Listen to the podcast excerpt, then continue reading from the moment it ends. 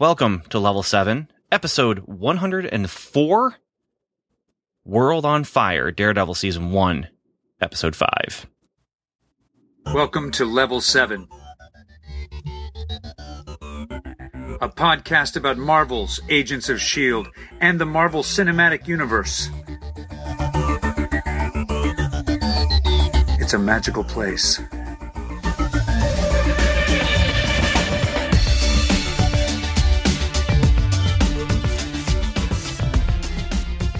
Hello, hello, hello. I am Ben, Ben Avery, and I am here to talk about Daredevil, to talk about the episode World on Fire, or as I like to call it, Awkward Date Night. And I have been joined by my friend and yours, Agent Daniel Butcher. I'm just saying, not an awkward date, buddy. I'm smooth. You can be as smooth as you want, but this episode features three pretty awkward dates. And I'm just going to leave it at that until we start talking about the episode. So, well, uh, shall we? Uh, I'm a little hot, buddy. I'm having a refreshing beverage. My lacrosse team destroyed a local rival 12 to 1 this evening. So, that's that's nice to hear. This is, of course, uh, we're talking about um, children's sports, right? Yeah, there was crying. Oh, they A didn't, lot of crying. They didn't stop you from scoring or anything. I, I will say this. I, I don't know if you guys know this. I am a little loud. And at one point, it got really quiet. Really, really quiet. And then everyone heard me yell the word pass on the other side of the field. That's unfortunate, I guess. Hey, sh- I- I'm sorry. I just received a text, Ben, an important text. It's a picture of a banana cake, and there's only two pieces. Yeah, I I wish I was recording that whole little fiasco that was happening in the butcher house uh, about the banana cake, but I wasn't. So we're just gonna have to move on. All right, to our opening statements. to our opening statements because we have two recordings, Daniel. One from you, one from me, directly after we watched this episode. Um, when we originally were reviewing this series, and then from there we'll talk about the episode in detail. We will have some listener feedback, a couple emails, and then we will give our final verdict. So we're going to start with our opening statements, and here we go. Opening statements. Daniel, the way I uploaded these onto my soundboard here, I am not sure which one of these is which. So I'm just going to pick one, and, and it might be you, it might be me. It could be confident Daniel or awkward Ben, because you and Ben don't get along. Yeah, f- past me and and regular me, you know, it's awkward date night. What can I say? Uh, tonight, All right, tonight's let's jump into it. I'm Another inter- another awkward time. Here we go. Hey, Daniel. Hello, future me. Uh, it's me, Ben, past Ben, although it's present Ben for me right now. And I'm calling about World on Fire, which was pretty much uh, literally uh, put on the screen. Uh, they are doing some good things with these titles and they're doing some good things with themes and things are now moving fast. That's my main impression that I get from this episode is things are moving fast and I'm enjoying the ride. Now it's still brutal, but I'm I'm I'm enjoying the ride. I have to say, it's what episode five, and I just realized that Madame Madame Gao I think is blind, like her workers. That they, I I didn't realize that, and maybe uh, don't laugh at me though, future Ben. I mean, you didn't realize it until now either. So yeah, and then um, you know those uh those, those credits, man. They just I watch those opening credits and I've seen them five times now. It just makes my stomach feel better, you know.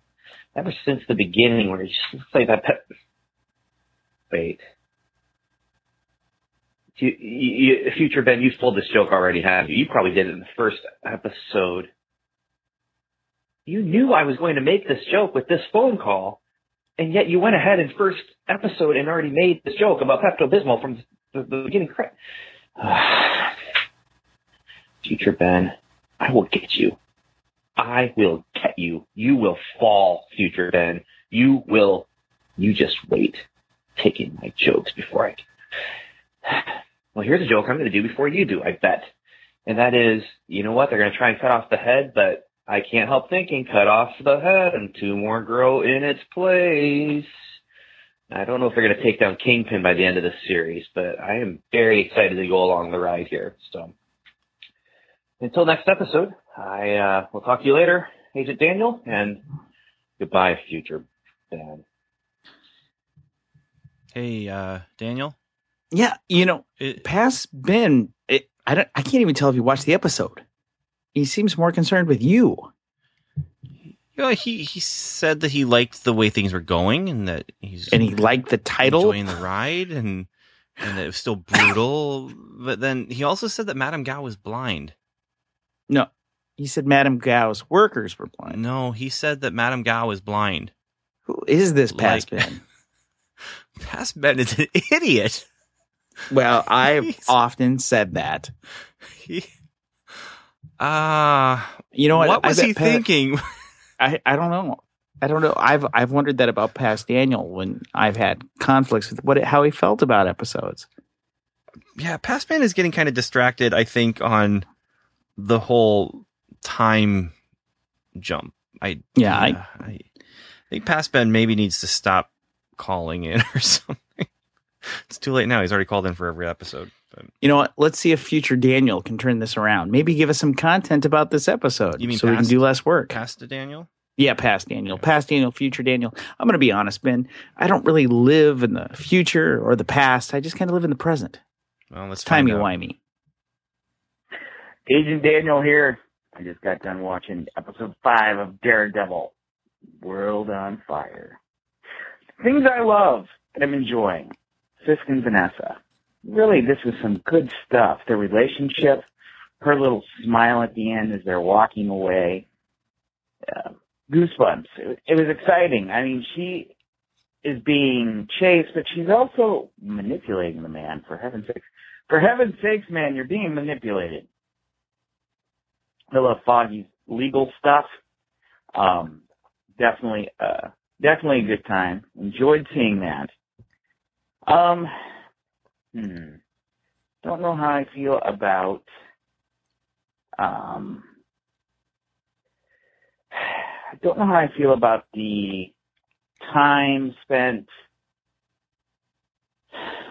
the time spent between Time oh, spent saying this and sentence? Karen. It's the most awkward date ever. I, I mean, I was kind of shipping it, but now with the whole touch touching the face thing, Yeah. it's like you're just trying to make space for Matt in your life, and he's busy. He's got a girl. He's got Claire. So don't know how I feel about that. Um, I don't. I, I do know how I feel. I, I'm not a fan of it. And uh, finally, um, finally, um, uh, the thing is, Matt is being, well, he's giving me a cliffhanger. The cows are all over the place. So I gotta get going. I got, I got TV to watch. Peace out later, bye.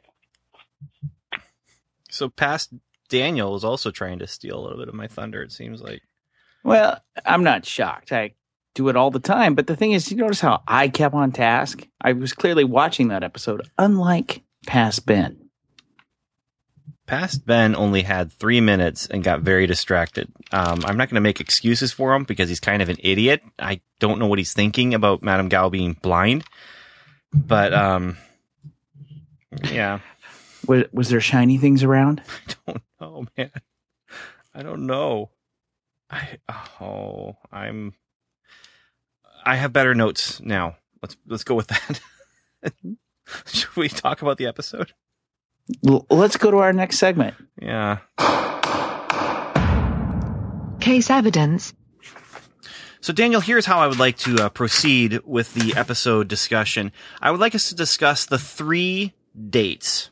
You old romantic, you. I am a romantic. You're just a hot mess when it comes to love, aren't you? I don't know about that, but I'm definitely a, a romantic. And so I'd like to talk about our three dates. The three dates are Daredevil and Night Nurse, or uh, Matt and Claire, as some people like to call them, or as some people, you know, maybe we should come up with like a one of those names like Bennifer or you know uh Oh, I, too soon, dude. Too soon. all right all right uh and then we have um Fisk and and Karen. Not Karen Fisk and Vanessa. And we have Foggy and Karen. Now um they all end up at the end of their evening uh, whether or not they're together or not is a different story, but each of these three dates at the end of the evening are basically, um, they all end with the same event, causing the, the end to the date. But a world on fire, you might say. you might, we start with a world on fire and we end with a world on fire. So, shall we begin? Let's do it. Who would you like to go with first? Let's go with Foggy and Karen's date, since it seems the the least big one. Okay. Well, Foggy and Karen's date begins uh, at the law offices of, of Foggy and Murdoch, and there's some banter and everything like that. And they're all, you know, there's that thing that they do. You know, they they get together and they start talking about you know jokey jokes, and usually they're not really funny, but they're written perfectly. It is realistic. You know, this is the way people who are kind of flirting with each other joke together. This is the way friends who work together joke together. This works for me anyway. And then this week's case comes in the door. And it is Mrs. Uh, Car- Cardenas. Cardenas. It's Mrs. Cardenas. And sh- a man named Tully is trying to evict her and a number of her friends from their apartment building. It's a rent controlled apartment building that they want to turn into condos. And so Matt decides we're going to take the case and Foggy is going to go with you. And, uh, Foggy is going to take, he's going to go to the law offices of whatever it was that they left because they're the ones who represent Tully and Foggy can't L and Z. L- Landman we'll and Zack. that. That's easy. L, L and Z. Uh, Foggy and Karen go together though because Foggy can't go alone.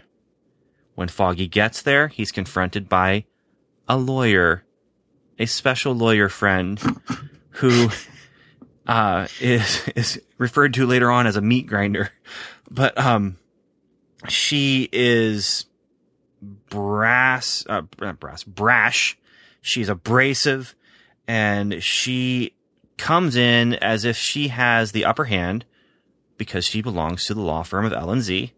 But Foggy is not going to take any of her lip and he gives it back to her and takes the upper hand back, impresses Karen the way he handles her. And then they go and visit Mrs. Card- Cardenas. Is that, am I saying that right? I believe so. Like in the episode, they're actually making a point of saying her name right or wrong. Is you know the, the evil people say her name wrong, the evil people being Marci. Um, and I, I the whole time I'm like, I'm not going to get her name right. I'm not going to get her name right. So Foggy impresses Karen again with his knowledge of home improvement know-how, and starts helping. His dad ran a hardware store. It's true. And his cousin does drywall. And there's a plumber who owes Matt and Foggy a favor. And so they're going to help fix the apartment because what happened was, um, Tully sent some men to the apartments and they started destroying things. So if I'm Karen hmm and I'm evaluating this date, I would notice that Foggy's both handy and from past episodes we know helpful around the kitchen. Yes. That boy could make his own pickles. So speaking of the kitchen, um, they f- finish, uh, you know, nice, nice amount of work there, get the water running again. And Mrs. Cardenas comes and she says, come sit, eat, you know, I'm going to be very hospitable. And I went downstairs because I don't have gas up here to run my stove, but I went downstairs. I cooked you guys something. Eat, stay. They think it's to eat with her, but she pushes them to the table, sets the food down, and she takes off and leaves them together. And basically now it is a date night. And they talk and they banter. And Karen asks lots of questions, asks about Marci, asks about Matt, doesn't say much about her own backstory. Um, and then it gets awkward, really awkward. Uh, they're really getting along and they talk about how Matt touches people's faces. He gets to touch pretty girls' faces and, Uh, and Karen says, Foggy, Foggy, I want you to touch my face. and it goes from cute and witty to just weird. I'm sorry. I just find this weird. Um, Matt, uh, Ben, Ben, will you touch my face? I will not. I will not. Good, because I have touching issues. So it's awkward. It's awkward to him. He's like, what? And then he does, you know, touches you know, you have to close your eyes and all this. And then the date Close your ends. eyes. Every now and then I touch your nose and there's a little zit and a little eye crusty in your eye. Um, I just made that up on the spot, by the way. Could you tell? Uh, so then the you date, are a professional writer, Ben. the date professional ends. writer, right there. Yes. The date ends with a huge explosion that blows out the windows and knocks Foggy and Karen down. And they help Mrs. Cardenas. And yeah, there is the end of your evening. It went from fun to weird to downright destructive. So, also, Karen should put on her scorecard for the date soft hands. She'd know because he touched her face. Yeah. I I was with them the whole time until that point and rewatching it uh, recently I just my my mind went back to the first time I watched it. I don't know why I didn't talk about that in my my call but it just was what I'm just saying, when I was a high school freshman, I was at a dance. uh-huh And I was sitting there with a girl that I was friend, standing there with a girl that I was friendly with. mhm And she made the comment that there was no one to dance with. mhm Now, I'm not saying we were romantically involved, but what was I? Chopped liver? And that's how I feel about this whole Karen situation. What's foggy? Chopped liver? no Because the reason you're doing the whole t- hand t- face touching thing is because of Matt. Yes, that's weird too. But you know, it's what's Just the only reason you touch faces is because of Matt. and that does make it very very awkward. Uh, it, it takes it from awkward to very awkward because that's the other thing I'm thinking is okay, you're asking me to do this because you seem to kind of like me, but you're asking me to do a move that belongs to my friend. it's creepy. Yeah. And Foggy's no chopped liver. He's not, and I don't think Karen thinks he is. I think that this we're we're seeing the relationship develop. I enjoyed, and I remember I, what I mean being that is surprised that this relationship. right there, but yet she's exploring the life of the other guy. No, I'm with you. I am with you, Daniel. I don't think that she is with you. I don't think she realizes quite what she's doing when she's saying, "Hey, why don't you treat me like Matt would?" You know, it just Ugh. it, it's it's it's not a very s- strong beginning to what could be a, a very cute relationship. Um, but you know, there's more coming in the future with this with them. There's more awkwardness for Karen and Foggy to have to get through. So at this point, though, I'm liking the relationship. I'm liking them together. And I don't feel like this is a relationship that's getting pushed too fast on us as viewers. I feel like this is a natural progression. And I do feel like, I mean, the episode is, this C plot for the episode is definitely structured around getting us to like them together and getting us to accept them together. It just takes that left hand turn into Weird land. Weirdsville is where I was going to go, but Weirdland, you know, Weirdland is, is better. It's bigger. The man can make his own pickles. Come on, ladies. What else do you need from a guy? Makes his own pickles. I, I, that's not a real selling point to a lot Well, of people. I know, it- but it's a good point. We don't actually know he can make his own pickles. We just know he's talked about making his own pickles. yeah, I mean, he, he, he keeps saying, I could be doing this. You know, he could learn to make his own pickles. It doesn't matter. It doesn't matter. What matters is, you know, you shouldn't be saying, "Hey, let's take your friend's thing and make it ours." No. You you say, "Hey, let's find something else that can be ours, that can be our thing." You know, I Like pickles. yeah, sure, whatever, you know, but don't, you know, I, I, I I'm not gonna get into anything personal, but I- you know, when I had a previous girlfriend and then we break up and I have a new girlfriend, I'm not gonna say, hey, let's go to the same places and do the same things, you know, that we did bef- that I did before, you know. You should though, because you would have totally known like everything that was going on in that place. You could have been like super confident. No, You'd be like, "Yeah, over there is the bathroom if you need to use it because I've been here before." With another woman. You don't need to include that. You ruined the scene right there. You ruined the whole mood, Ben. Well, here's the thing, Karen. Thank even- goodness you're a married man. Yeah, Karen didn't even experience, you know, Matt touching her face. So again, I accept almost everything about them and I'm enjoying them. Um, knowing now what happens in the future with them, it's a different story. But at this point, I'm, I'm going back to that and it's, it's well written, except for that one part. and maybe I'm crazy. Maybe I'm wrong. I- I don't think I am. I think you agree with me. I agree with you. That's weird. But do you like them together? Do you like them as a couple here? Do you like the I- date? I, do actually. I do like them as a couple. And when I say that, I'm really trying to go away from my comic book baggage with Karen Page. So I'm really not a big fan of Karen Page's character, much like many of his girlfriends. But I'm I'm just I like them together. I just wish she wasn't lying to him or interested in his best friend. So, You think she's still interested in Matt? dude, Tate, face touching, face touching. See, I didn't. That's not the way I took it, but now I'm wondering if that's if that's the situation there. She's exploring Matt's world. That's the only reason to do that. But I Foggy thought even makes the comment that he doesn't like Matt to touch his face. He let him do it once, but it's weird. So she knows Foggy's not a fan of this.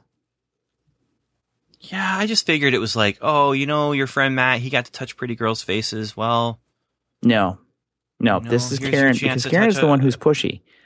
Karen's not asking to be proven that she's pretty. She's asking him no, no, that's not to what take her into Matt's world. No, I'm not, I'm not saying that he's asking her to tell her that he, she's pretty. I'm saying she's she's like, oh, well, Matt got to do that, so here's your chance. Nope. Here, you know, let's let's have because a didn't they even point. make the comment? No, no, no. They because they have this conversation about uh, her face, and Matt knows she's pretty, and he hasn't touched her face. He just knows he wouldn't because they're like, "How does Matt? How does Matt know that?" And she, he's like, "I don't know. He knows. he's got that sixth sense kind of thing? He's got that sixth sense." So she, Matt's never touched her face. So Yeah. it's not like, "Oh, here's your chance to No, touch my no, face no. after Again, your friend that's did." not what I'm saying. It's more like, okay, you know, your friend has, you know, No. a He-Man action figure. Your mom sees that the friend has the He-Man action figure and says, "Would you like a He-Man action figure?" no, Yeah, that's what. It's but that's totally what I'm not it. saying. Are you understand what I'm saying? I I understand what you're saying, but that's not what's going on. I, I'm I'm coming toward where what you're saying. Um, Okay, then I'm going to calm down a little bit and then let you finish my thought.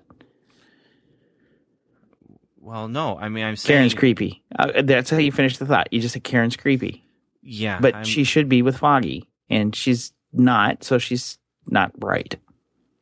Well, I'm seeing this as the beginning of a of a nice little relationship. Um, we'll see what happens. Maybe I am an idiot again because of Madame Gao's blindness. Anyway, so which date would you like to explore next, Daniel? Let's, you know, I'm going to be honest, and you'll be a little shocked by this. I kind of would like to go to Matt, Ma- Matt's, yeah, Yeah, Matt and Claire. and Claire. Claire's. Now, Matt and Claire's date night ends early. All right. And that's part of the awkwardness.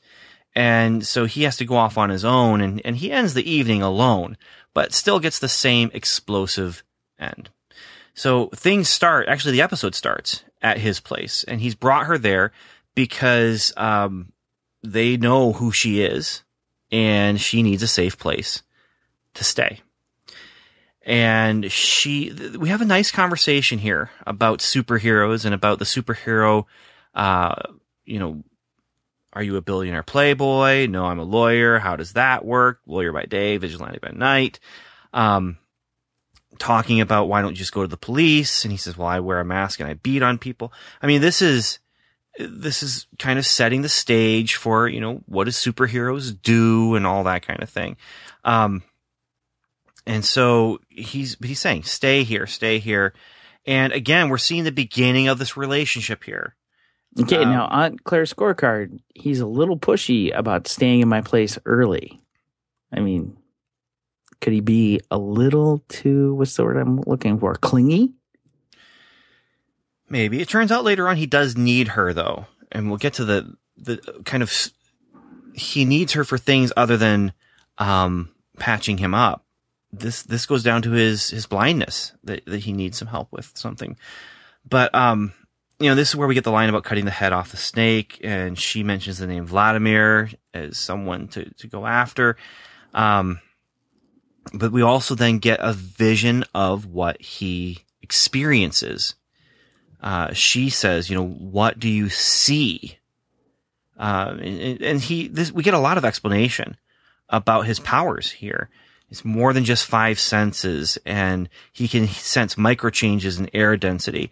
And he says that, um, that his power has heightened things like balance and direction and, you know, basically making it plausible that he could jump through the city the way he does because he's able to have sense all these other things to the point where uh, you know he's able to navigate places better than a person who who has sight. No, Um, what's interesting, and I don't think we've talked about this much in the comics, he even talks about things like air pressure. yeah, yeah, it's it's it's cool. It's a it's a it's that semi plausible, almost pseudo scientific answer to how this superpower works. And I feel like they're giving us some plausible answers, but they also give us that one quick view of Claire and what he sees because she she asks him what is it uh, you know what does a microfracture sound like?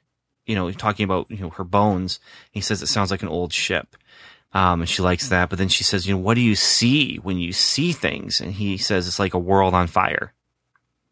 You know as he's taking and absorbing all of this sense data that's coming uh, that's that's coming to his skin, that's coming to his ears, that's coming to his nose, um, and and then we see it briefly, and I don't remember if we really see much more of this effect. I But- think we'll see it once more. But this is not like the Daredevil movie. This is not like the Daredevil comics. Nope. Uh, this is not like you know any any other visual. Uh, although maybe Trial of the Incredible Hulk didn't take us there. I can't remember But- now, but it Would just it be shows fair to us say what that it's it's MCU'd Daredevil Vision? Absolutely. Absolutely. So it, I find it interesting. I find it compelling. Um, I'm glad we don't spend a lot of time there. We, we don't need to. We, we can accept it based on the explanation and this one little glimpse. And uh, you almost get the impression that they have to show us here because of that title and because of that phrase, world on fire. And we start, like I said, we start with a world on fire and we end with one. So can we talk about the elephant in the room here? Sure. I wrote this in my notes. I'm writing down, you know, impressionistic painting. Although I was trying to read my, my handwriting and I was trying to figure out um, before I rewatched the episode, I was looking at my notes and why did I write down impressionistic pointing? Like, was someone doing impressive pointing? And then I got to the line in the episode, oh, painting, impressionistic painting. And then as they're talking, I remember writing, and here it is. I wrote, don't kiss, exclamation point, Oh, I was so excited they kiss. and they kissed is my next line. Dude, I'm shipping this hard. Are you really? Oh yeah, I love the two of them together. That's why I'm probably pretty negative towards Karen is because I love Claire and Matt. And I think part of the reason I do is because in the history of Marvel comic books, Matt has horrible, horrible choices with women and horrible luck. And Karen Page is part of that, and I think we all know from the situations going on here. We we know we don't know all of Karen's backstory, but we know she's a liar.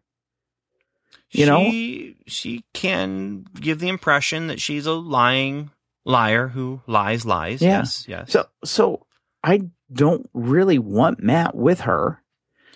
And I do think that Claire, and even before this episode, makes him better. The whole scene on the roof, you know, you don't really want to be doing it this way. She makes him a better person and a better hero. So I love Claire. I do. I think she's a great addition to the show. I think that it's probably the best match I've ever seen, ever, ever seen for Matt Murdock. And, and this is coming on a week, and we, we didn't really talk about news much t- this week or at all. We're, a week in which we know that they cast Elektra. yeah. Yeah. And I, I'm less excited about the casting of Elektra and more exciting about the fact that Rosario Dawson's coming back for season two. I guess I'm not shipping them at all. I do agree with you that Karen and Matt, no, no, they're, they're wrong. They're wrong for each other. They're, they're, I, I don't want to see that happening. And I don't feel like we are going to see that happen. Um, but I, I have, I wasn't rooting for, for uh, Matt and Claire. But you Um, know what I mean? When you talk about an actual honest relationship between two people, and you and I have talked about this some, we're both married men. And the thing about both of our wives is neither of our wives are like into the exact same things that we are. And it's not like every interest that we have is shared. But I think from the conversations that we've both had, including on this program, the thing that really stands out about our wives over and over again is they make us into better people. And I feel like that's what Claire's doing. She's making Matt a better person. She's challenging him in all the right ways. Where if you look at the Foggy Karen relationship, they're flirting. They're at that stage where they're they don't even know each other well enough to really be making each other very, uh, better. But Claire makes Matt a better person and a better hero. Well, I'm we'll just have to see where that goes, okay? Because, yeah, uh, we don't want to talk too much about future episodes. See, But- you may be a hot mess about love, but I'm passionate about it. I can't say that I am, but I will say that uh, the relationship is a good relationship. I just would prefer to see it as a, uh, a platonic friendship, and and you know it- it- this kind of goes back to Black Widow and Hawkeye back in the day before we knew that Hawkeye was married. You know, I wanted to see that brother slash sisterhood, not brother sister relationship, but that brotherhood between the two of them, or sisterhood between the two, them, where it, it's a, f- a tight, tight bond of friendship, and because we don't have to, it doesn't have to be romance, just because we have a male and a female who are, you know, build, you know, top billing in the in the credits on the screen together. It doesn't have to happen, you know. But friendships are harder to write. I, I will grant that. Anyway, I they fit well together. If anything, what is Karen get? What what's not Karen? What's what's Night Nurse getting out of Matt right at the moment, other than No. personal safety? well, there's that is pretty huge. But you know, I'll I'll agree with you that they fit well together. Again, I just didn't want to see it turn into a romantic thing. In my notes, I write "don't kiss," and then what happens? They kiss. See, and I love the kiss. Well, you can go ahead and and love that kiss. I'm gonna be over here not loving it. So, uh, but I think we agree on the the end result of the positivity that w- that should come out of this relationship between the two of them, romantic or otherwise. Um, Claire does serve a very important purpose, and Matt needs her in his life, especially if he's going to be Daredevil. So, speaking of Daredevil, he leaves her uh, in his in his place for a little while, so he can go out and we get this scene with the delivery man. Uh, he's in a Russian taxi. He is one of the blind um, messenger delivery boys uh, sent out by Madame Gao. Um, this is a hard scene. It's kind of shot again, kind of like a horror movie. Um, this poor guy, I don't know how he got to be a part of this uh, setup, the situation. The, the I'm talking about the the delivery boy, um, but the Russians go inside to get some stuff for him, and this camera is just kind of sitting in place in the passenger side back seat of the taxi, and it's turning. It's turning slowly, and the delivery man is is singing a, a song, and um, and as we turn the camera, we uh, it, it sweeps past him and follows the Russians as they go inside behind the cab, turns or keeps going, spins around, and then all of a sudden Daredevil is in front of the car, spins around some more. Daredevil is gone. The Russians come back, and then he comes out of nowhere starts attacking them. We get it's that sweeping movement again, similar to what we got in that big fight scene at the end of that uh, the episode where it was that one one take kind of dolly down the hallway kind of thing um, until the messenger gets shot. It is a stray bullet. They aren't shooting at him, but he's in the direction they're shooting. And oh, it's it's hard. It's harsh. Especially if this guy is doing the job that he has because he's been forced into it some way, which I don't think that someone would volunteer. And maybe I missed something, but I don't think someone would volunteer to be made blind and run drugs. I, I, Well, I, I just don't and- see a, a real, you know, positive to come out of that arrangement for you. I, I think that's a real open question that we'll have to maybe explore at a later time, buddy. I think you're right because I can't remember if they do get into that. But I um, think they do. yeah, we'll find out. Spoilers. Uh, the spoiler Wink, wink, here is nudge, nudge. when when we come back to that episode, um, and I rewatch it, then I'll I'll be like, oh hey, past Ben's an idiot. Anyway, It's like a broken record that keeps playing again and again. it is. So Matt continues to um, basically uh, avoid his his date. Uh, he goes then to to Foggy and Karen. Their banter. He's a part of that situation with uh, Mrs. Cardenas, and then he goes to the police to find out more information about Tully. But while he's there, he overhears a Russian mobster get murdered by police because he gave up Fisk's name. And there's some cool stuff here too. Uh, one of the things I like is that when he starts realizing something bad is happening, he gets up and starts to run toward the situation just a split second before the gunshots and a split second before the police start to react to go in there. But uh, yeah, he it's it's a again another harsh scene, not as difficult to watch as as when uh, just out of nowhere the delivery guy gets gets shot. But yeah, there's a Russian mobster. They are shaking him down. It's our two police officers that we've seen earlier. Um, if there's any doubt that these guys were not on the level, there is no doubt No Anymore. doubt. they're pushing and pushing and pushing. He finally gives them a name. He, he brings it up though. He says, I'll give you a name if you give me, you know, my freedom. And they say, well, what's the name? And once he gives up Fisk's name, you get this little, little banter back and forth. Whose turn is it? It's, it's your turn. I, I took it before. And so one cop punches the other cop. When the cop gets punched, he yells, he's going for my gun. And then he gets shot the the Russian mobster who was cowering in a corner, not going after a gun. It's like a whole routine that they've done before. Oh, but yeah. really, his fatal flaw, mentioning the name. That that's really it. I mean, as soon as that came out of his mouth, they're like, okay, this guy can't live because if you give it up to us, he'd give it up to someone else. And we do, you know, I, I don't want to cut too much over to, to Wilson, but um, Wilson Fisk and Wesley have, do discuss this and, and talk about how it's be, getting cleaned up and taken care of.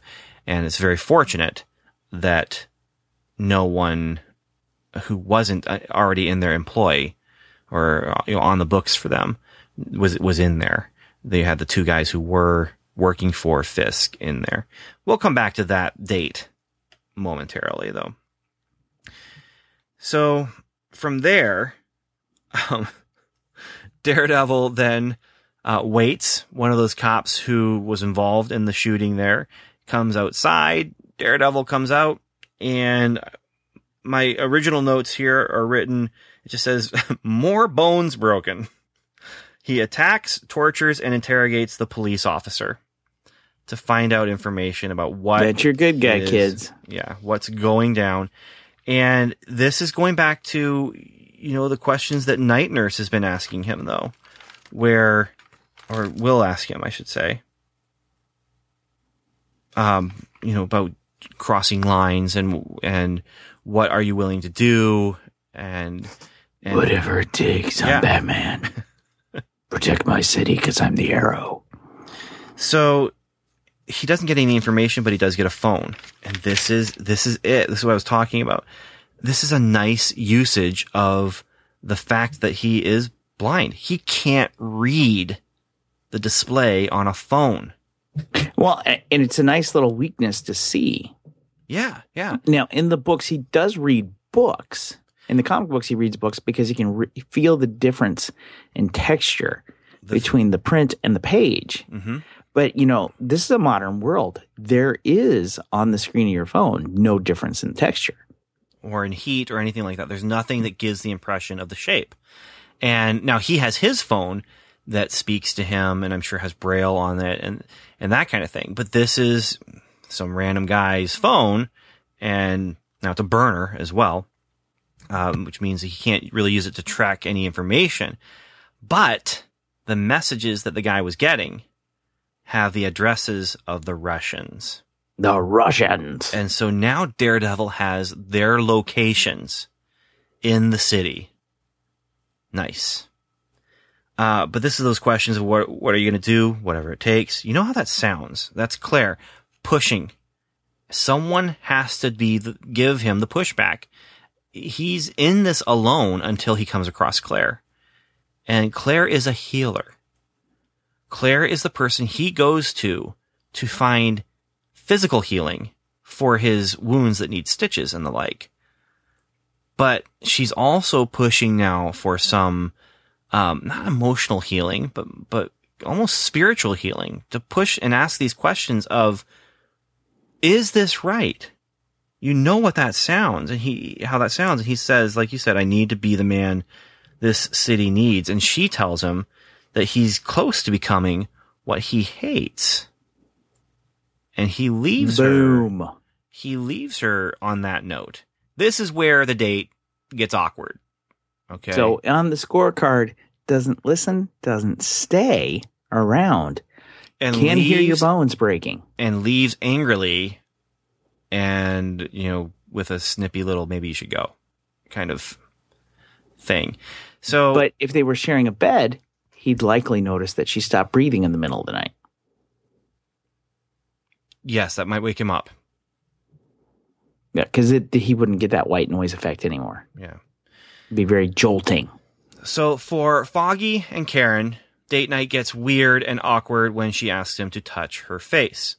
For Daredevil and Night Nurse, the evening gets awkward when he starts acting like Batman and I'm Batman. or or Arrow, as you said. And I need to be the man the city needs. And and she calls him on it. Man, that arrow show took a weird, just weird turn, man. So, what does Daredevil do? He goes to one of the addresses on the phone. And what happens? Well, he does some beady beady. Uh, I like to call it fighty fighty fighty. fighty. Yeah, I was going with the more of a Twiki from uh, Buck Rogers. Beady beady beady. But um, he beats up some Russians, and then boom, that place goes up in flames. You might even say that part of the world is on fire. Yeah, not a good date night. And how does it end for him? Well, he is mad. He is mad that Claire is hurt because that's one thing we didn't talk about is we we start this episode with her looking at her wounds in the mirror. And when they kiss and she breaks off the kiss and she says something like, you know, I wondered if you were ever going to do that. Um, but then she just Yeah, briefly- too, Claire. she briefly licks her um, cut lip I don't know if you noticed that at all. But right after they break away from the kiss, she she kind of like touches her her uh, the cut on her lip with her tongue, and it's a nice little to me it's a nice nice touch to the scene. But um, he tracks down Vladimir, who is still alive, who made it you know live through the explosions, and he starts beating down on him, and then he he says, "This one's for Claire," and his fist goes up, and the sirens are heard. Police are there. So that's a really, really up. bad into a date on your scorecard, Claire. Police involvement. Uh, on your scorecard, Claire, he's beating up people that, and you don't approve of him beating up people, and now he's Anger getting ready to beat one up in your name. So here's my problem. I really like the Claire and Matt relationship. I like the dynamic, but I really feel like on that dating scorecard, Matt's not doing well.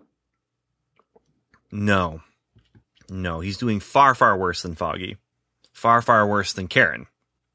We'll find out if he's doing worse than than Vanessa and Kingpin. But of all of our contestants here on this dating show, do you remember watching those late I night did. television? There wasn't much on. We're, we're not saying the word whoopee enough. Yes, yes. But uh, on on your scorecard there, he is very, very clearly the the loser of of our date night here. He doesn't listen, leaves in a huff, goes beats up someone when your girlfriend doesn't even want you to really to do that, and you're doing it in her name. You know, that's like you know finding your your friend who belongs to PETA and saying, "I'm going to buy this fur coat for you." It- It's just not going to go over very well. So, but yes, great, great dramatic cliffhanger ending. Great dynamic with the relationship. Even if I don't like the romantic end of it, it's a very important relationship for Daredevil to have. And then you see the way he treats her. Uh, he's pushing her away because she's giving him answers and uh, and uh, questions that he doesn't want, and that's that's not helpful. She's calling him out on his stuff. Yes. So, any more to say about Claire and Matt? Man, I really like Claire. I, I want to put this out there. We don't ship things very much, Daniel. When it comes to Agents of Shield, we hey, don't, girl. we don't ship things. We don't really get into the whole who's with who and that kind of thing. But I am very, very curious from our listeners.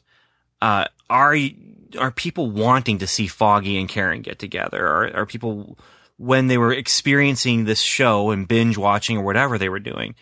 Because I don't want to spoil ahead. Uh, other than to just ask, did you like the Karen Foggy dynamic? Did you like the Matt Claire dynamic? And did you like the the Wilson Vanessa dynamic? Um, which that's our next date. So are you ready for that? Let's go. Well, Daniel, whenever you're getting ready for any kind of date, you know, you've got to get ready. You've got to prepare your your body by taking a shower so you don't smell. You do your hair. You put on some cologne, some deodorant, you shave, you do all those things. You also might clean out your car because you don't want to have, you know, McDonald's cups on the seat It's like you've seen my car. or popcorn crumbs on the you know the floor uh and, and you definitely don't want blood or brains No, on the running board you know it's just you just don't want that you know you've got to take care of that no icky things. Right right so we start out this date with actually you know wes is is wilson's uh, fisk's uh, wingman and, and Wes has some things he has to take care of before he comes to help Fisk with, with the date. And he, he goes and talks to the Russians. They don't know about um, the brother of Vladimir's brother.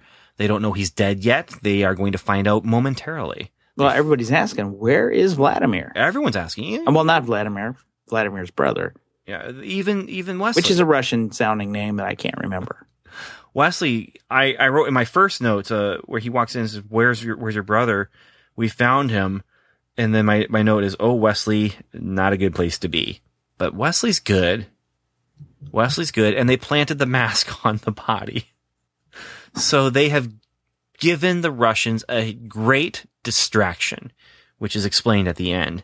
That that the whole thing of the the, letting them find the body, letting them think it's Daredevil. It's a distraction as they prep to do the ultimate plan against them. After that's done, we go to a meeting with Owlsley and Madame Gao and the other guy and Fisk and Wesley, and they talk about the new arrangements.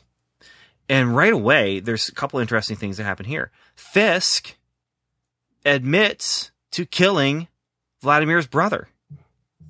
Like he just says it straight out. I uh maybe no one can find him because I cut off his head with a door. And and this, In fact, it's getting cleaned over there. yeah, and Owlsley is freaking out It's, internally. I want to show you the quality of this detail work here at the garage. that is human. They get it right out. so he comes out with it right away. He owns up to it. I was surprised by that. The other thing I was surprised by though was how unsure of himself and out of control of the situation Fisk seemed to be to me. He comes and he's stammering a little bit and he's, you know, having to think through his answers and you get the impression this is Fisk before he's kingpin, I guess. He knows all the stuff he's going to be doing and that he wants to do and he has plans. But I don't know about you, Daniel, but I get the impression that this guy is just not, he, he's not the guy who can plan ahead and be ready for any contingency. He's got to make it up as he goes along. He's got, eh, he's, he's not the perfect kingpin yet. Is he acting? I don't know. I don't think so though. I I I don't know. I don't know. So then he ca- he calls the Russians too unpredictable, and Owlsley says this from the guy who has uh, taken a head off with a car door. Um, but basically, it comes down to this: we're going to cut the Russians out. They're done. They're no longer a part of our our arrangement and this rising tide will raise all the boats and we're going to stop splitting five ways and start splitting four ways even though fisk is taking on the added responsibility of transporting the deliveries. Distribution. yes. Um and and that was because you know owlsley was worried. You know you're going to be doing more so you're taking their cut right? Nope not taking their cut. We're keeping the status quo as status quo as we can. So. Then we get the whole situation with the police and the murder and all that stuff. And this is where Wes, he's good wingman, you know, I'm taking care of it. It's, the police are investigating, but our guys are, you know, taking care of the investigation. And oh, by the way, here's the wine you should get. Go have fun with Vanessa. And so Well, give me good wine advice. I, I don't give you good wine advice because I don't know that much about wine. So Oh, maybe we need a Google. yeah, eh, you know, Fisk doesn't need Google. He has Wes.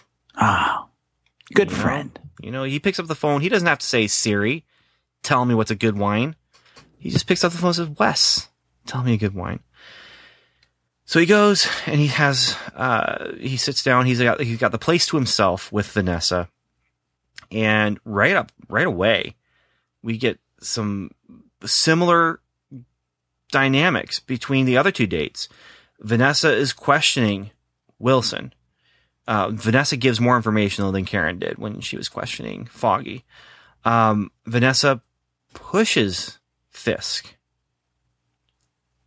to points of feeling uncomfortable in some ways uh, when she talks about her love life and, and those kind of things. Um, the other thing that I found interesting is Vanessa says, I've been lied to by men. Are you going to lie? And basically Fisk says no. And she says, okay. And that's that. But, uh, he proves it over and over and again. He could say, I like this wine, but instead he says, my friend, Wes, Wesley, he told me.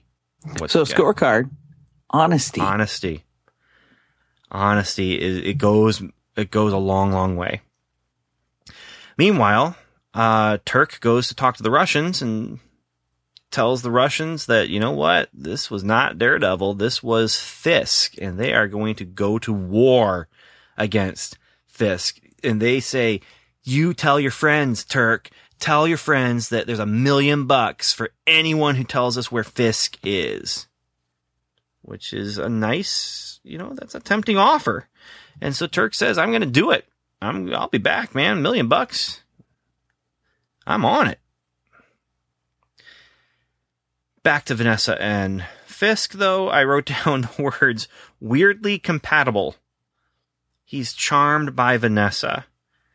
Um, you know, and he, he's talking about his dreams and he's talking about his vision and she's talking about how she knows the kind of man that he is. And there's this verbal sparring and, um, she says, I brought a gun and ends up giving him the gun uh, as, as, you know, proof that she trusts him. So yes, scorecard, Daniel.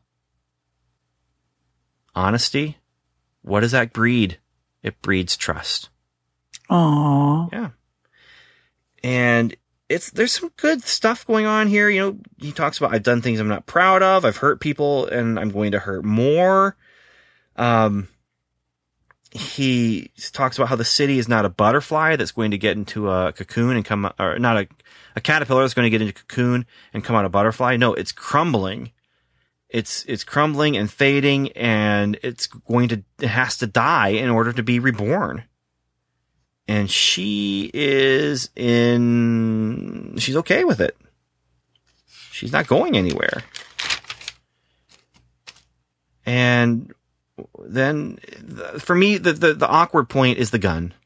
You know where she has to decide well what am i going to do with the gun? And she gives it to him. That that's the awkward point but it's really i mean as far as awkward dates go this is the least awkward of the three but it ends with the scene. He does talk about. She does talk about her ex boyfriends. She does. You're right. That's kind of awkward there at the beginning. Still less Yeah. awkward than Foggy talking about Matt's ex girlfriends. You know that he doesn't really have a relationship that lasts more than a couple months. Well, it doesn't help that he then has sour grapes. Who Foggy? No, no, Fisk. Wish I had something like that. Yeah. Again, I, I just you, I get the impression that he's not completely sure of himself. And if you're talking about Claire pushing Matt in the right direction, I think in some ways Vanessa is kind of pushing Fisk to become more sure of himself. And we'll get to that later, what's the culmination of that relationship. But yeah. So date night ends for them. I get a little worried because in the background you see a guy making a phone call. We just had that call go out for a million bucks for whoever can find out where Fisk is. Um, but it's actually, you know, the guy is he's working for Fisk. Turk is working for Fisk. Everybody's working for Fisk. I'm working for Fisk, dude. Everything that is happening that night is it is under control. It's been planned out, and you know, Turk was part of the plan. The guy on the phone was part of the plan. The bombs were part of the plan. The bombs go up uh, while Fisk and Karen watch. Fisk and Vanessa. Ah, Fisk and Vanessa. I've done that twice now this episode. While they watch, the bombs go off, and you just get this feeling like, you know, he says, you know, the city needs to die before it can be reborn. You know, where is the safest place to be? By my side is the By my safest place side, you watching this be. beautiful fire. Yeah. Wilson sets a romantic atmosphere. Put that on the list. He says, you know those men who stole the Wine, boy. fire, Yeah. marshmallows are just the only thing needed. He, he and he makes promises too. And and he acts on them. He says, you know those men who kidnapped that boy? That's those men. Those men who did that will no longer infest this city. Good. and she approves. She approves. So, yeah, their date ends as they walk away. And as past Daniel said, she has that little smile. They film them incredibly. Uh, I'm reminded of Fight Club, actually, the end of Fight Club, but they film them looking out over the city and you can see her reflection in the window and that's how you see her her expression as they're they're having conversation about these explosions and Yeah. So there's our three date nights, Daniel. Date night one, two, and three. Which of our couples do you think uh, deserves to win the uh, all expenses paid trip to Disneyland? And Well, I'm, I'm looking here at my scorecards, and again, I I came from the female perspective as I did my grading and judging, but for honesty and romance, the winner is Wilson Fisk. Also, you have to say, I mean, there there is something for the fact that they both left the date together on their own two feet. You know, without Yeah, that seems like a good thing. crashing down around them, or without you know being surrounded by police telling you to put your hands up. Good date, Wilson. Fisk, you win again, you sly criminal. You Warlord boss. beautiful Yeah. man. Yeah. All right. Any other thoughts here about this episode? It's It, yeah, oh, here I got a thought. You're not gonna like it. okay. This episode was really slow. Well, I don't like that thought because I had the same thought. It was really slow. It was hard for me to stay engaged. And maybe in our post credit, we can talk about my viewing experience. sure. Let's do it. Or you could talk about your viewing experience of this episode in our discussion of the episode. No, it's really not relevant. Okay. All right. so uh, let's move on then to our our uh, our witness testimony, is I think what we're calling this, uh, which is our our listener feedback. Here we go. Witness testimony. All right, Daniel.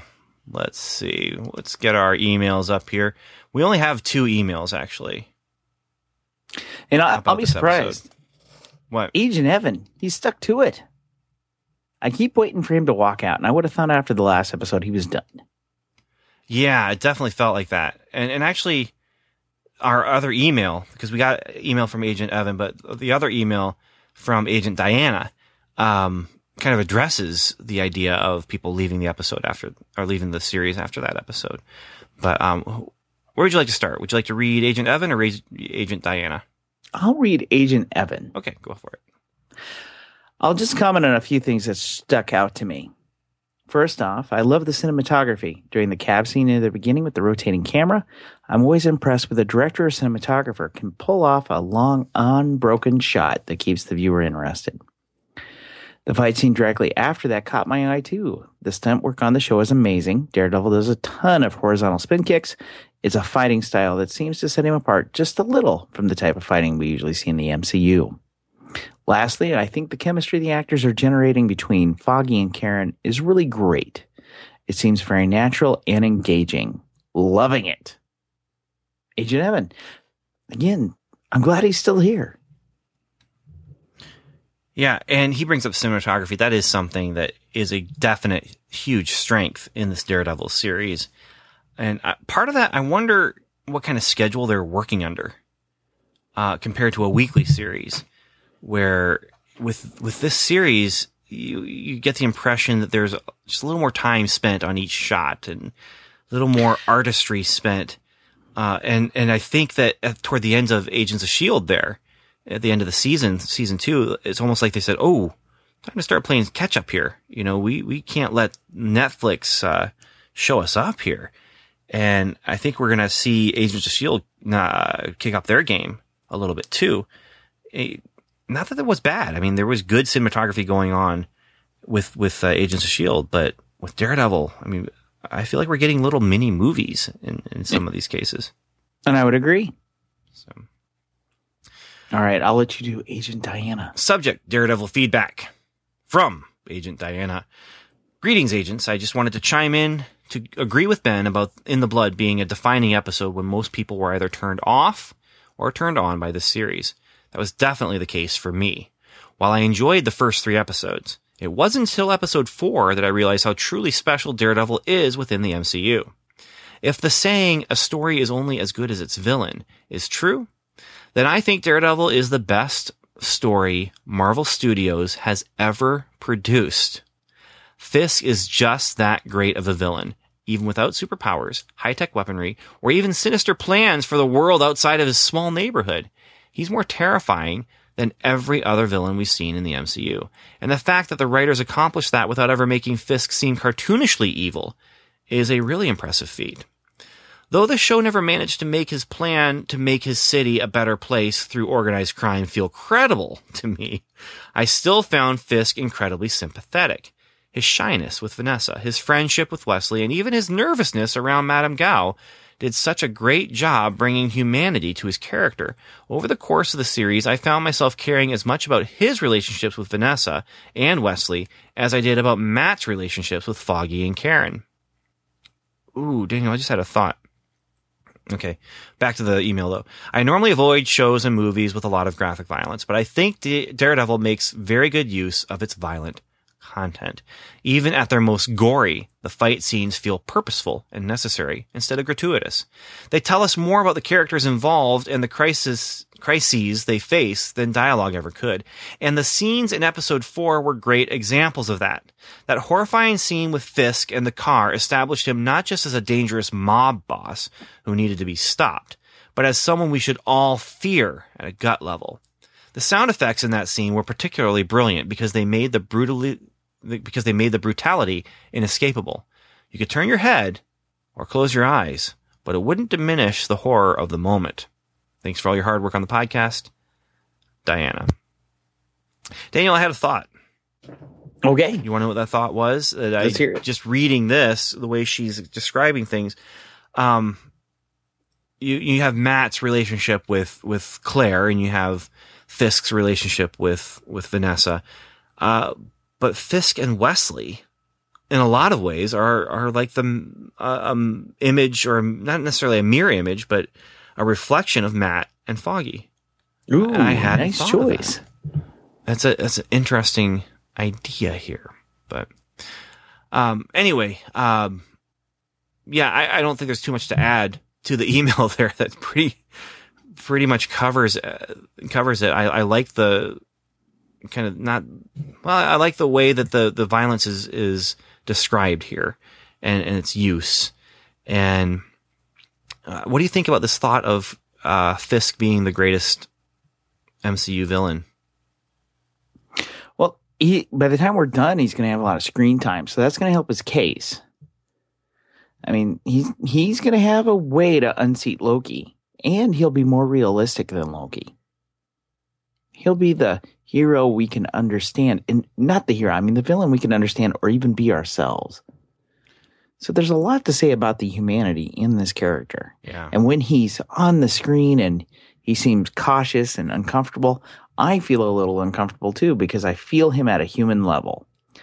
When Loki's in a cell and his mother has just passed away and he's very, very upset and he's throwing stuff, I feel sad for him, but I don't really feel like I'm Loki, mostly because I'm not hiding myself behind a hologram.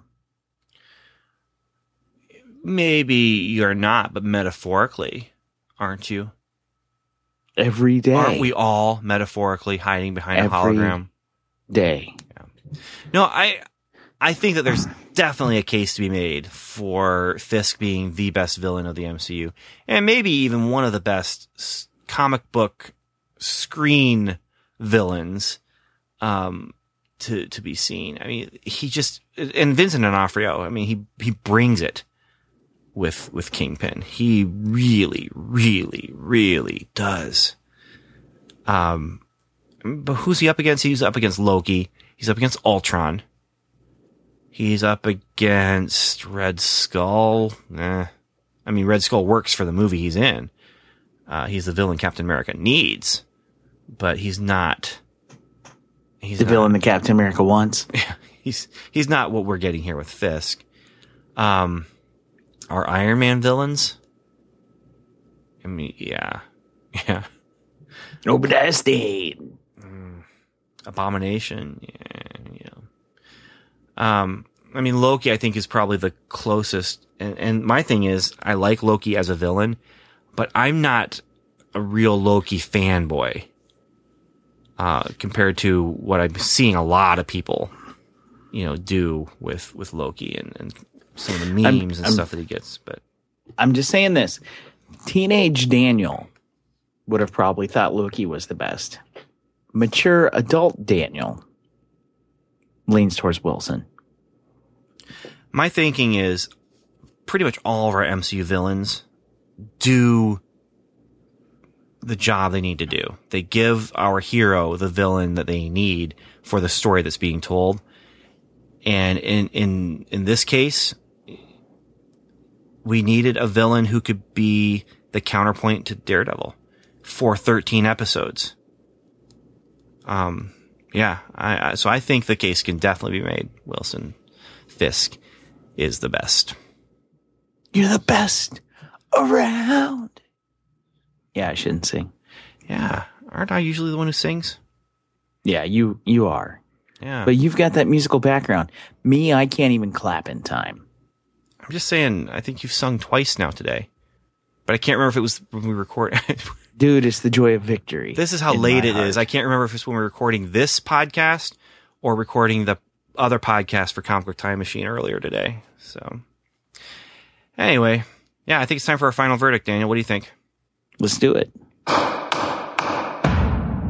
Final verdict. So, how many Billy Clubs out of five? Or are we doing ten? I think we were doing five. I think it's five. Yeah. How many how many Billy Clubs out of five do you give this episode, Daniel? I'm going to give it a disappointing three. And I'm going with uh, four, three, three and a half. I want to give it like a 2.75 Billy Clubs. I, I would Uh, go with three and a half. It was really slow for me. Again, my viewing experience was probably not the best, but after coming off the highlight of seeing Wilson just go completely like, oh, this is where we're at. This is what we're dealing with. To this episode, this episode is really bridging us to the next parts of the story versus being the big moment. And I understand we need some of that. I get it. no, last episode was the big moment. Yeah. Well, and there, it's hard to follow it up. And this is just getting us to the next big moment. Well, I agree somewhat with that. However, uh, I think we need this too. I do. I'm just think- saying, I like the Return of the Jedi better than Empire Strikes Back. There, you got me. Okay. Uh, okay. No, but I'm just saying. Don't but turn that light off, okay? You you grilled me hard enough. I admitted it. I actually like Ewoks, so there. I'm just saying that we needed this episode um, to get really to build those relationships, to see where are these relationships going. Claire and Matt, Foggy and Karen, Vanessa and Fisk. We needed it. Uh, it's slower, it's quieter. There is still action, but it is very brief, uh, well filmed, but brief. And yeah, this is this is where you start to feel a little bit more serialized. We end on a huge cliffhanger. This is the mid-season cliffhanger of Daredevil, if there was a mid-season. I mean, it's episode five out of thirteen, so you could kind of see them doing shorter up front, longer end. Um, but yeah, this is this is where you say, okay, building it up, slow burn, slow burn. Ooh, now what's going to happen to your Daredevil? And I was Then really curious. Quit giving me a hard time. Fine. I had a Star Wars, I had the Obi Wan poster, and I had a Return of the Jedi poster that was redeemed through action figures. I didn't have an Empire Strikes Back poster. Fine. Fine. I don't I don't understand why you're arguing about this. I really really like Return of the Jedi. Is, is there a problem? I'm just saying. Everybody says Empire's the best. It's good. This is the wrong podcast, man. this is But but for me, this is really what this episode is. This is a bridge. this, This is, is Empire Empire, Strikes Strikes Back. Okay. This is taking us from one big moment, which was the Death Star, Mm-hmm. to whatever the next big moment is. And maybe the next episode will have that next big moment. Or maybe that'll be Empire Strikes Back Part 2. Because really, at the end, the whole cliffhanger felt like a cliffhanger. It didn't feel like the big moment, like with Wilson No, at the this, end of the last episode. that's exactly what this is. It's it's and I, they didn't necessarily need it too. You know, with with the Netflix model, you don't necessarily need to go into a huge cliffhanger. But But it's not like you had to wait a week. that's just it. I I don't feel like okay, you got to give me a huge cliffhanger to bring me back for the next episode. I'm already in. Now, maybe maybe other people viewing this would, would feel differently. Um, but when I'm doing a Netflix binge, I don't care about the cliffhanger. All I want to see is, you know, what happens next, what happens next, what happens next. So cliffhanger big, cliffhanger small. This was one though where I did feel like, okay, I need to right away watch the next one. And you in your, in your recording said, you know, I, I've got to go watch the next episode. I wonder if I did. That's what I'm trying to remember. I don't remember. I'm hoping my next phone call will tell me whether or not I did. All right. Well, I just want to thank everyone for listening, and we do want to hear who are you shipping? Are you shipping in in Daredevil? Have you been shipping? Uh, And don't get too much into spoilers for the end of the series, but you know some things happen with relationships, and some things didn't happen with relationships. But did you find yourself shipping? Uh, you know, wanting to see relationships happen, and did you want to see Matt and Karen together?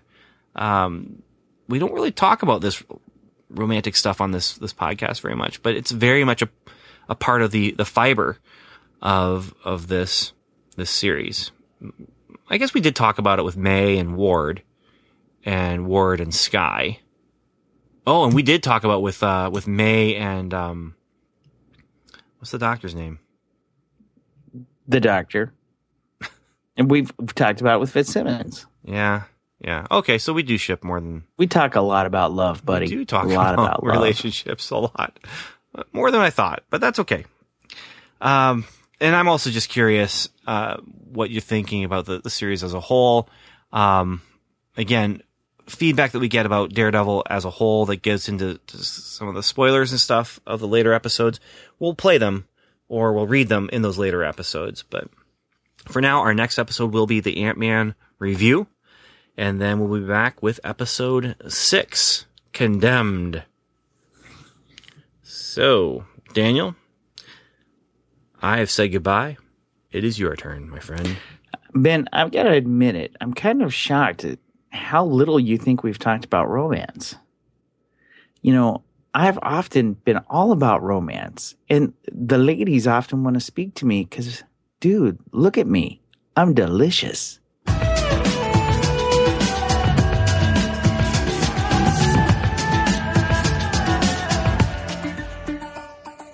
Thanks for listening to Welcome to Level 7. You've heard us, now we'd love to hear from you. Go to welcome to level7.com slash feedback where you can contact us through our website. You can also leave us a voicemail by calling 17755 level 7. You can also join the lively conversation going on at facebook.com slash welcome to level 7 or connect with us on Twitter where we're level 7 pod. And remember, the 7 is spelled out. Our theme music is The Light Fantastic by J.S. Earls, and you can find that at transplant.bandcamp.com. Welcome to Level 7 is a proud member of the Noodle Mix Network. Find more of our award-winning and award-nominated podcasts to make you think, laugh, and succeed at noodle.mx. Learn how to podcast, get productive in your personal and professional life, theorize over TV shows, laugh with our clean comedy, delve into science fiction and philosophy, learn critical thinking from movie reviews, and more at noodle.mx. Once again, thanks for listening, and remember, welcome to Level 7. It's not just a podcast. It's a magical place. All right, Daniel, let's hear it. So I made you a promise, which was last night. I told you I hadn't finished watching, rewatching it yet. Uh huh. So I was going to wake up early, like 4:30 early, and watch it because I had like 37 minutes to go. So this is your second watching, your second viewing for this episode. But it's my note-taking viewing too. Yeah. Woke up at 4:30 this morning when Mrs. Butcher gets up. Fell back asleep for an hour and 15 minutes. Which plenty of time to get to work. Not enough time to watch the episode. So I'm like, okay, I'm going to grab the iPad. I'll take it to work. And over lunch, I'll finish it. It's just 37 minutes, right? Just 37 minutes. Okay. So pack it up. I noticed when I got on, I ride a train, like an actual train, choo choo train to work. Get onto it, and there's this thing that says Wi Fi. And I I knew that some of the cars ha- cars have Wi-Fi, but not all of them. So I'm like, hey, I should try to watch in the next 20 minutes some of Daredevil. So there I am. You got to imagine me. I'm sitting in this pot, pot of four seats that are fa- two facing each other. I got a book bag on my lap because there's already two people in this pod. My lunch, an iPad, and a notebook with a pen going at it. So I look pretty funny. Okay.